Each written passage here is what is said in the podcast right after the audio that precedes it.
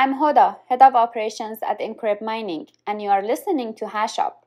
Hash-Op is a podcast dedicated to Bitcoin mining. My goal is to give you a summary of headlines, developments, and innovations in Bitcoin mining industry. In this episode, we cover the latest stats from Bitcoin Network, Bitcoin Mining Council survey results, and Bitcoin mining regulatory and cross industries developments. So let's see what's been going on in the Bitcoin network.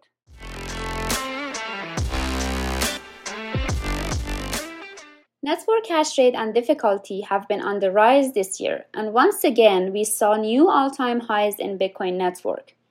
Bitcoin network hash rate reached 330 exahash per second and difficulty of 43 trillions in the first week of March.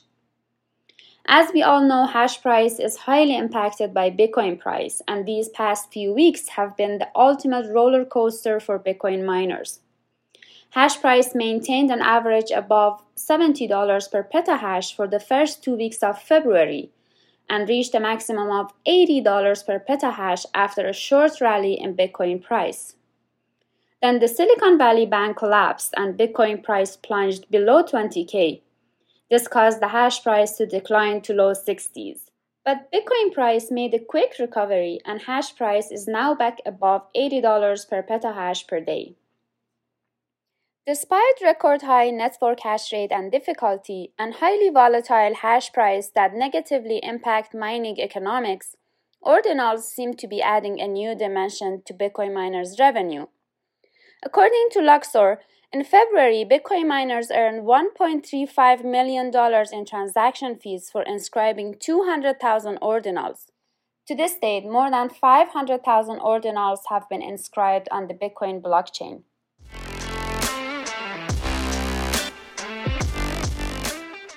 Bitcoin Mining Council published its Q4 survey results earlier this year. For those of you who don't know Bitcoin Mining Council, BMC is a voluntary forum of Bitcoin mining companies and other companies in the Bitcoin mining industry. BMC was founded in May 2021 with support from MicroStrategy and its chairman Michael Saylor. Bitcoin Mining Council goal is to promote transparency and educate the public on the benefits of Bitcoin and Bitcoin mining. BMC members operate 119 exahash, which is 48% of global hash rate. Now, let's look at the main takeaways from BMC's latest report. BMC members have been improving their operations in terms of sustainable energy usage, hardware efficiency, and contribution to the grid. According to this survey, respondents were able to increase their hash rate by 45% year on year while increasing their energy consumption by only 25%. This translates to a 16% efficiency improvement, largely due to the installation of new generation miners with higher efficiency. Bitcoin miners are the most sustainable power mix among all other industries globally. The result of the survey shows that BMC members are utilizing 63% sustainable power mix, Unlike any other industries, Bitcoin mining is location agnostic, and this enables mining companies to tap into remote and underutilized electricity sources. Since most of these energy sources are renewables like wind and solar, Bitcoin miners can reduce their electricity costs, increase their sustainable power mix, and support the development of such projects. Due to its flexible load, Bitcoin mining acts as a battery storage for the grid during peak demand events. This is a unique feature of Bitcoin mining. The operation can be turned off in the matter of minutes and be turned back on as soon as the peak demand event ends. This shows the importance of Bitcoin mining in stabilizing the electricity grids. As we see on BMC report, 14 BMC members reported 2.1 gigawatts contribution to curtailment programs in Canada and the United States. This is a 25% addition to existing utility battery storage without any additional investment, as building these battery storages is very expensive.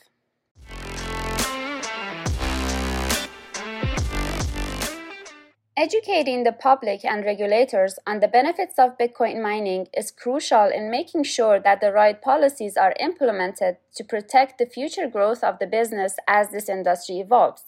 Recently, there has been some activities in this area.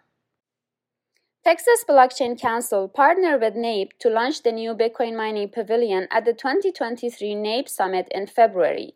NAPE Summit is one of the largest oil and gas events across the globe. It brings together domestic and international decision makers in the energy industry to network and make deals.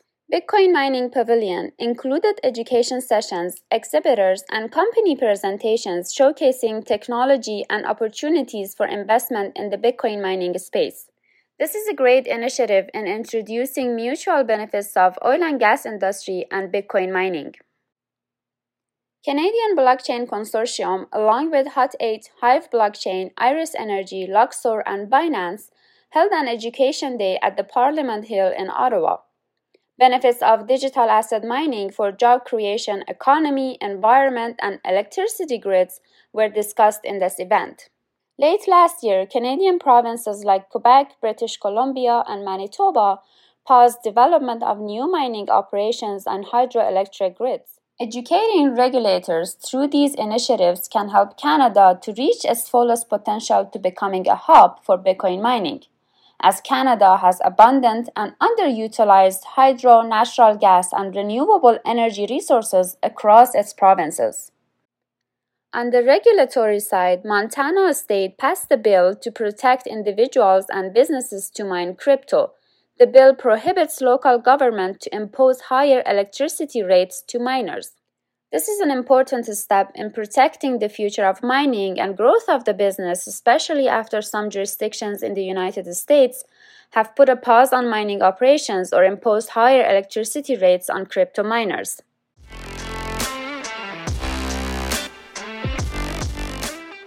Well, that's it for today. Thank you for listening to this episode of Hash-Op. I would love to hear your feedback on the topics I discussed today. Please reach out to me on Twitter or share your comments here. Until the next episode, keep the hash up.